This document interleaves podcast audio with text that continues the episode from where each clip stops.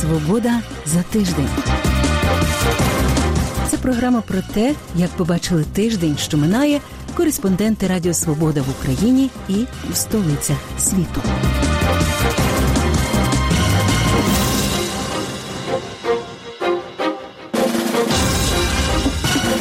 З вами у празькій студії Радіо Свобода я, Людмила Ванник. Вітаю вас. Загострення на східному кордоні України. Як реагують партнери по НАТО? За що російського журналіста Познера вигнали із Тбілісі? Чому лікарям в Україні важливо вакцинуватися від коронавірусу? І як українським учням вступити до коледжів та університетів у Сполучених Штатах? У п'ятницю Білий дім офіційно повідомив про розмову президента США Джо Байдена і президента України Володимира Зеленського. Цитата з Білого дому. Президент Байден підтвердив непохитну підтримку США суверенітету та територіальної цілісності України в умовах агресії Росії на Донбасі та в Криму. Він підкреслив прагнення своєї адміністрації активізувати наше стратегічне партнерство на підтримку плану президента Зеленського щодо боротьби з корупцією та реалізації програми реформ, заснованої на наших спільних демократичних цінностях, що забезпечують справедливість, безпеку та процвітання для народу України. Заявили у Білому домі. Згідно з повідомленням, лідери погодилися, що ці реформи є центральними для євроатлантичних прагнень України. Вони також обговорили важливість тісної співпраці США та України для стримування пандемії ковід дев'ятнадцять та зміцнення демократії в регіоні. Телефонна розмова президентів України і США тривала тридцять-сорок хвилин. Уже кілька днів не тільки в Україні, а і по всьому світу обговорюють ескалацію конфлікту на сході України і стягування російських військ до українських кордонів. Застерігаючи можливий початок Великої війни, у готовність приведені війська США у Європі. Лунають попереджувальні заяви від представників НАТО. Тривають консультації із військовим керівництвом України. Прес-секретар Пентагону Джон Кірбі заявив, що у відомстві знають про повідомлення української армії про переміщення російських військ на кордонах України. Дестабілізуючі дії Росії підривають наміри з деескалації, які досягли через угоду з ОБСЄ минулого липня. Ми знаємо про переміщення російських військ на кордонах України. Ми обговорюємо порушення режиму перемир'я та напруження в регіоні з союзниками в НАТО. А про те, що накопичення Росією військ на кордоні з Україною вказує, серед іншого, що російський президент Путін намагається переключити увагу росіян від новин про опозиціонера Навального та внутрішніх проблем на міжнародні питання, у коментарі Українській службі «Голосу Америки» заявив Курт Волкер, колишній спецпредставник США із питань України. По-перше, Путін намагається перевести увагу та внутрішніх проблем на міжнародні питання. По-друге, я думаю, це навмисна надмірна реакція на риторику США. Коли президента Байдена спитали, чи він вважає Путіна вбивцею, він сказав так. Тож, я думаю, зараз вони намагаються напружити обстановку, щоб дати відпір адміністрації Байдена. Але, мабуть, найважливішим з усього є психологічний тиск на Україну. До дипломатичної перепалки долучилося керівництво Росії. Прес-секретар Кремля Дмитро Пєсков заявив у п'ятницю другого квітня, що у випадку появи військ США на території України чи посилення сил НАТО у сусідніх з нею країнах, Росія вживатиме додаткових заходів. Таким чином, Пєсков відреагував на слова міністра оборони США Лойда Остіна, який під час телефонної розмови з українським колегою Андрієм Тараном наголосив, що Сполучені Штати готові підтримати Україну в разі ескалації російської агресії. двадцять шостого березня внаслідок обстрілу з боку російських гібридних сил поблизу населеного пункту Шуми на Донеччині загинули четверо українських військовослужбовців, ще двоє зазнали поранень. Президент Володимир Зеленський заявив першого квітня, що Україна продовжить прагнути припинення вогню на Донбасі попри чергову ескалацію та активізацію російських військ біля українського кордону. Зеленський вважає збільшення чисельності російських військ на кордоні з Україною грою м'язами у форматі військових навчань для створення атмосфери загрози та тиску, це цитата, під час переговорів. Про те, як у Вашингтоні оцінюють останні повідомлення про загрозу ескалації з боку Росії, що американські експерти кажуть про нарощування військ Росії поблизу кордону України, дізнавався мій колега з «Голосу Америки» Остап Яриш. Так, поговорив я з генерал-лейтенантом Беном Годжесом, колишнім командувачем армії США у Європі. За його словами, це продовження типових дій Росії і створення загрози та дестабілізації ситуації в регіоні. А те, що ці дії ніколи не були прозорими, додає ще більше занепокоєння у цій конкретній ситуації. Так само, крім цього, він також згадав про загибель двадцяти двох українських військових від російських сил з моменту перемир'я, і це також, на його думку, створює додаткове напруження. Я запитав його, що він думає про можливу ескалацію на українському кордоні. Можемо зараз послухати.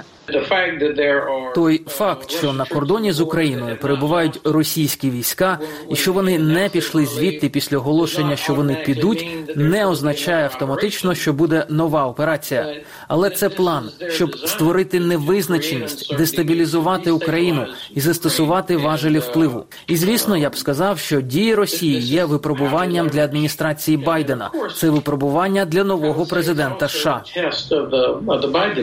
А що західні партнери України, і, зокрема, адміністрація Байдена, можуть зробити у цій ситуації? Так, нагадаю, що президент Байден у своїй першій телефонній розмові з Володимиром Путіним наголосив, що суверенітет України є для нього пріоритетом. У Державному департаменті також про це постійно згадують і наголошують на своїй підтримці України. На думку Бена Годжеса, тепер адміністрація США цю підтримку має продемонструвати. І також активніше до вирішення цього питання мають долучитися європейські союзники, зокрема Франція та Німеччина. Можемо послухати, що він зараз думає з цього приводу. Зокрема, Бен Годжес виділив три основні кроки, які потрібно зробити, щоб досягти миру в Україні.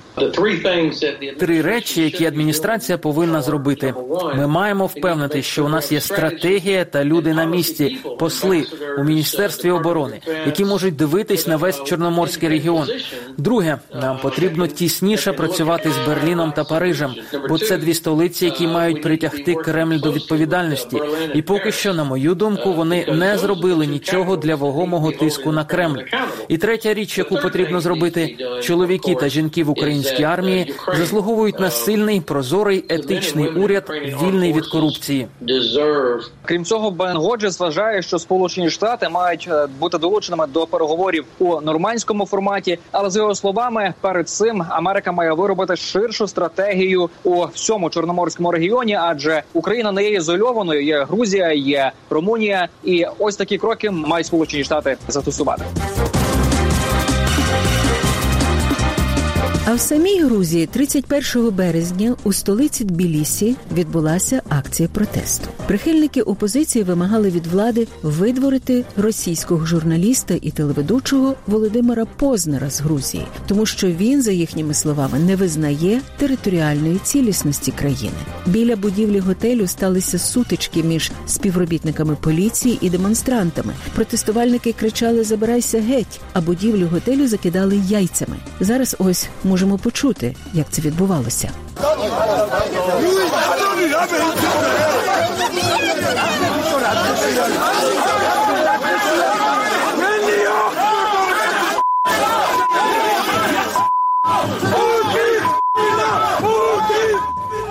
Політичний оглядач Радіо Свобода Віталій Портников пояснює суть цього конфлікту.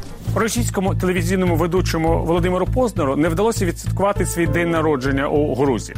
Після протестів біля готелю, де зупинився Познер разом із гостями свого свята, телеведучому довелося залишити Грузію. І це стало важливою темою у російському інформаційному просторі. Про те, що російським громадянам небезпечно знаходитися у Грузії, говорили і голова Державної думи Російської Федерації Володін, і прес-секретар російського президента Пєсков, а прем'єр-міністр Грузії Гарібашвілі засудив учасників протестів проти перебування Познера у грузинській столиці. Однак виникає питання, а наскільки громадяни Грузії мають толерувати тих, хто публічно висловлювався проти відновлення територіальної цілісності цієї країни? Після останньої російсько-грузинської війни Тбілісі дійсно взяв курс на запрошення громадян Російської Федерації до Грузії з метою пожвавлення туристичної індустрії. Це зробив ще колишній президент Грузії Михайло Саакашвілі, який скасував візи для російських громадян. І наступна влада також продовжувала цей курс. Однак виникає питання, чи відрізняється все ж таки відпочинок людини, яка не відповідає за дії власної влади, від відпочинку тих, хто бере на себе відповідальність за підтримку російського політичного курсу. Звичайним росіянам у Грузії, звичайно ж, нічого не загрожує. Вони купують нерухомість у Батумі, відпочивають на грузинських пляжах, відвідують грузинське кафе, де спеціально для них ставлять пісні народних артистів України Миколи Баскова і Філіппа Кіркорова. Слухайте, туристи, будь ласка. Однак, коли мова йде про людей, які не просто слухають музику, а, можна сказати, пишуть пропагандистську партитуру, звичайно ж, мало кому це сподобається. Можна сказати, що Володимир Познер став зараз заручником гострої політичної кризи в Грузії. Однак ця ж криза розпочалася саме тоді, коли депутат Державної думи Росії Гаврилов сів у крісло спікера грузинського парламенту під час засідань такої собі міжправославної асамблеї. І саме це призвело до посилення протистояння між грузинською владою і опозицією. Тому що опозиція ніяк не могла второпити. Як це депутат Державної думи Росії може сидіти у кріслі голови парламенту Грузії після нападу Росії на Грузію? Що він взагалі робить у Тбілісі, навіть якщо мова йде про міжнародну конференцію? Ну і от зараз те ж саме. Мова йде не просто про російського громадянина. Мова йде про російського громадянина, який пропагує путінську політику, який намагається надати їй такого собі інтелігентного забарвлення, пояснити звірства, які не мають жодного виправдання. Ну і саме тому грузинські громадяни можуть не бажати, щоб Познер святкував день народження на їхній землі. Із п'ятого квітня у Києві вводять жорсткий локдаун. Не працюватимуть садочки і школи, а громадським транспортом дозволять користуватися лише працівникам критичної інфраструктури. Чи підтримують обмеження кияни? Мій колега Сашко Шевченко розпитав їх про це. Отрицательно. Расскажи, чему? Ну, потому что любой человек, надо на работу ездить, надо. А вот вас не лякає поширення захворюваності на коронавірус? Чи не вважаєте це необхідним? Ні, ні, ні, ні. А, ну, мені було дуже прикро це чути, але я розумію, що це необхідні міри, оскільки Київська, наскільки я знаю, місто Київ якраз таки є найбільшою зоною для захворюваності коронавірусу. Наскільки я знаю, також зараз тільки другий вакцинаційний етап, тобто ми все ще не встигли розігнатись. Добре, якби наше населення, воно б якось трошки більше дотримувалось норм безпеки, е, якась була дисципліна, скажімо, така, як в Китаї, так, нам поки що до цього далеко. От. Ну, если положено, значит положено. Я вообще пенсионерка, особо я от этого не пострадаю, понимаете что? Ну, а значит будут как-то в онлайне работать или что-то, чего-то. Ну, если нужно, значит нужно. Здоровье дороже всего, сами знаете, ребята. Не купиш ні за які гроші. Деякі обмеження діють у столиці вже зараз. Наприклад, необхідно носити маску, так, щоб вона закривала рот та ніс у громадських місцях. Але це стосується лише закладів охорони здоров'я та закладів освіти, зупинок громадського транспорту та підземних переходів. Загалом усіх громадських місць, де неможливо дотриматися соціальної дистанції. От, наприклад, у парках і скверах носити маску не обов'язково.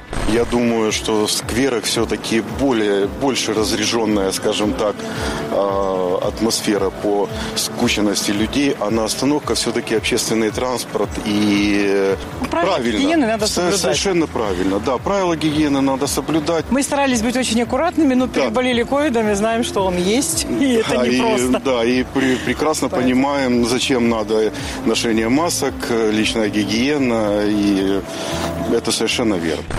З понеділка закриють також усі київські школи та дитячі садочки. Чи готові діти та їхні батьки знову перейти на дистанційне навчання? Бабусі працюють, дідусі працюють, мами, тато працюють.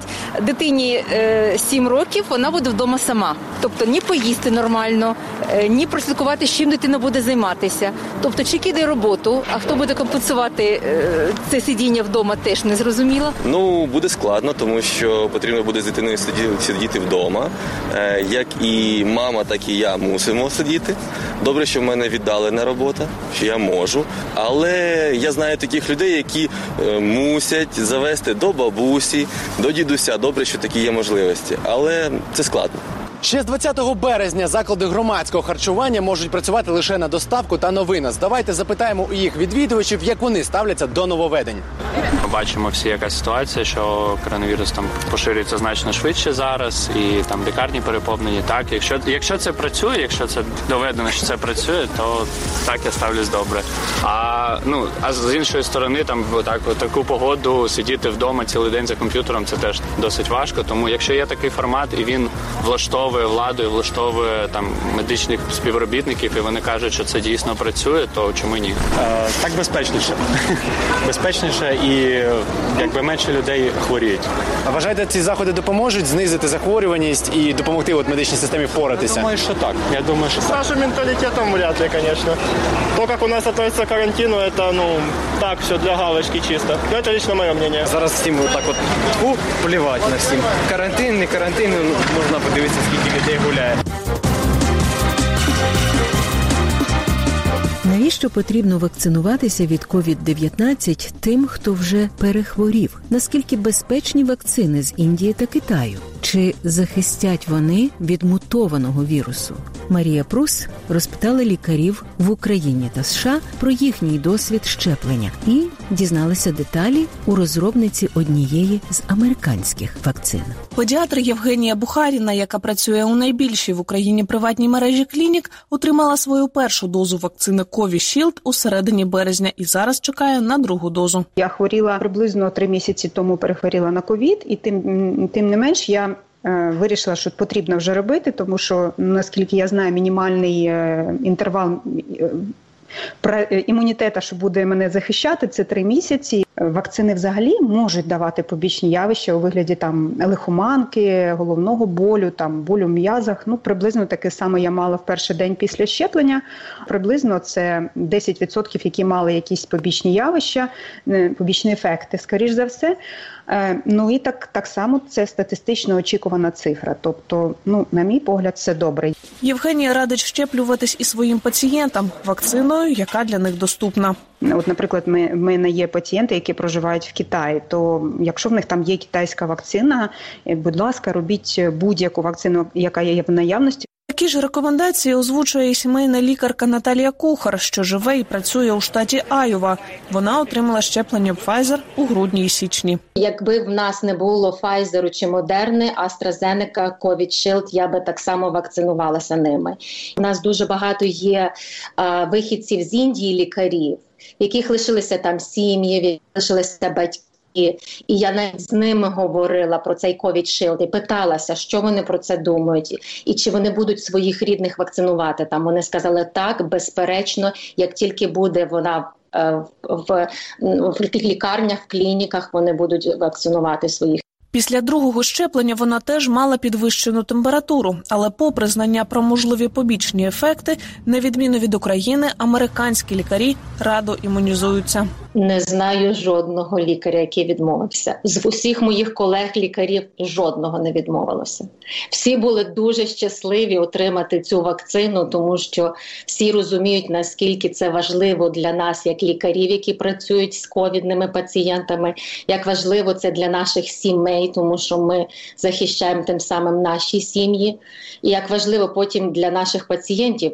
Прототип AstraZeneca індійського виробництва, як і китайський препарат Сіновак, безпечні та ефективні, переконує Юлія Петрова. Вона брала участь у розробці однієї з американських вакцин, якою також щепилась сама. Коли хтось виходить на маркет з вакциною, і ніяк ні ВОЗ, ні Еф Ді Ей тут в цій країні не дозволить нічого випустити для широкого вжитку, що не пройшло абсолютно чітких, певних стадій досліджень. Ніколи нічого з того, що от може якусь загрозу становити, ніколи не попаде на, на, на, на маркет. Я бачу, що дуже багато людей в Україні, лікарі і вчені, освічені, говорять, що це мало, це недостатньо, що повинно бути там сто відсотків, повинно бути дев'яносто п'ять відсотків, як у Pfizer.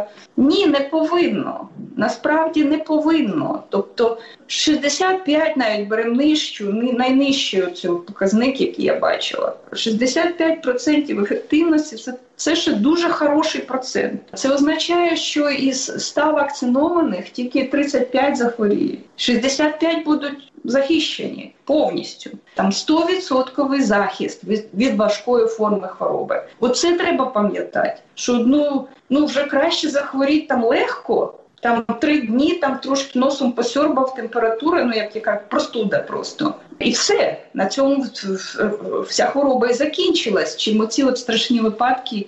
Єдина вакцина, що викликає недовіру, каже Юлія, це російський «Спутник Ві», зокрема тому, що клінічні випробування там проводили переважно на молодих здорових людях. І бракує даних про ефект для старших чи людей із хронічними хворобами. При цьому Юлія підтверджує, що усіма іншими вакцинами щепитись повинні навіть люди, що перехворіли на коронавірус. Що люди, які перехворіли легко або безсимптомно, у них практично немає нейтралізуючих антитіл. Тобто у них є якісь антитіла, але ці антитіла не будуть їх захищати від при повторній інфекції. Вони можуть захворіти ще страшніше, ще важче. Кожен з нас, коли ми є носієм вірусу, є фабрикою по виробництву нових штамів.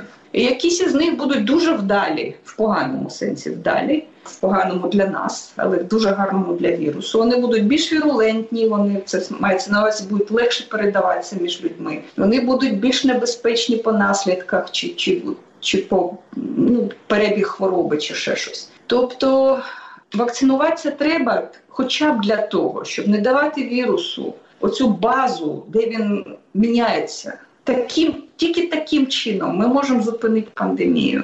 Не антитіла після перенесеної хвороби, а саме щеплення Де Ен Ка та Ер Ен Ка вакцинами завдяки їхній складній технології може найкраще захистити від мутованих штамів коронавірусу, пояснює науковиця. Лікарі погоджуються і нагадують колегам про їхню особливу роль у час пандемії. Ну, це в першу чергу відповідальність перед своїми пацієнтами і перед суспільством. Якщо ми хочемо зупинити цю пандемію, ми маємо виробити якось цей імунітет, суспільний імунітет. Або ти вакцинуєшся і захищаєш себе, або ти хворієш ковідом і граєш з ним в рулетку. Ми на передовій, ми на цьому, на цій першій лінії контакту з інфекційними хворобами. Коли кожен подумає про свою родину, можливо, ми взагалі змінимо свій світогляд і своє відношення до вакцинації. Кожного року кількість українських учнів, які намагаються вступити до провідних американських вишів та шкіл-пансіонів, збільшується. Значну роль у популяризації освіти за кордоном для українських дітей відіграють громадські та благодійні організації. Ukraine Global Scholars – одна з них. Наразі триває подача документів на участь у програмі. Переможці отримають шанс вступити до відомих американських коледжів та університетів. Які ж знання та навички потрібні для того, аби стати американським студентом? Про це дізнавалася Ірина Соломко. Українець Олексій Антонюк – типовий стипендіат програми Ukraine Global Scholars. І зовсім нетиповий студент-першокурсник Єльського університету, одного з найбільш престижних світових вишів. Мені Єль завжди дуже подобався, оскільки тут надзвичайно сильний департамент міжнародних відносин, політології. Окрім того, в Єлі мені подобається сама культура кампусу. Олексій – хлопець із середньостатистичної родини з Коломиї. Закінчив звичайну школу. Незважаючи на усі прогресивні ідеї, реалізовані у рідному містечку, наприклад, Олексій заснував там перший клуб дебатів. Без допомоги Ukraine Global Scholars він би не зміг вступити до Єлю. Упродовж шести років ця організація допомогла отримати повні стипендії на навчання та вступити до американських вишів та шкіл-пансіонів ста вісімнадцяти українським учням. І щороку кількість заявок у конкурсі збільшується. У дві тисячі п'ятнадцятому році подалось, наприклад, сто п'ятдесят дітей, то вже наступні роки було там триста п'ятдесят, а потім вже у нас подалось п'ятсот, і того року нас вже до, до Ukraine Global Scholars подалось сімсот п'ятдесят людей. п'ятдесят дітей з цих сімсот п'ятдесят, да, того року ми відібрали. Цього року план також відібрати десь п'ятдесят-шістдесят максимум дітей. Для учнів перемога у конкурсі Ukraine Global Scholars означає, що волонтери та ментори організації візьмуть переможців під свою опіку та допоможуть підготуватися до тестів та вступу до вишу. Олексій про цю допомогу згадує з вдячністю. Каже, найважче під час підготовки було написати есе. У цілому він подавав документи у чотирнадцять американських вишів, і кожен вимагав написати по кілька творів. Есе повинно бути прекрасно зроблене, його потрібно відполірувати, пройти, там кожен есе проходило через п'ять, шість, сім версій. Вони справді допомагають мені показувати себе з точки зору людини. Ще плюс до того, якраз через те, що вони такі персонально направлені, я себе краще зрозумів. Оскільки мета організації – допомогти талановитим українцям, існує кілька вимог до участі у конкурсі. Орієнтир на зразкових учнів з високим середнім балом, хорошою англійською та цікавими захопленнями. У них є запит, їх не вистачає. Українців дуже мало в закордонних навчальних закладах, якщо порівнювати з іншими націями, з іншими державами. Олексій серед студентів Єльського університету почувається вільно. Каже, найбільше у виші йому подобається академічна свобода. Він може обирати ті предмети, які його цікавлять найбільше. Надихають і однокурсники. Коли ти спілкуєшся з ким-небудь, в них є завжди якась крута історія, круті досягнення. У той же час Юлія звертає увагу на те, що одна з головних вимог до переможців програми – це після навчання повернутися в Україну. За контрактом ю джі ес вони мають працювати п'ять років в Україні після того, як вони випустили з коледжу. Якщо студент не хоче цього робити, він має заплатити там десять тисяч доларів на розвиток програми, щоб ми могли підтримувати нове покоління ю джі ес. Для нас важливим саме, знаєш, вибудувати таку культуру ю джі ес, щоб вони хотіли повертатися. Олексій, який в Єлі вивчає міжнародні відносини та мріє бути дипломатом або експертом з міжнародної безпеки, до України повертатися готовий. І це все нині у програмі «Свобода за тиждень». Більше про події тижня ви можете дізнатися із подкасту «Свобода за тиждень» з Людмилою Ванник, який ви знайдете на сторінці Радіо Свобода в інтернеті і на який ви можете підписатися. А із празької студії Радіо Свобода я дякую вам за вашу увагу. Зустрінемось за тиждень. Будьмо здорові!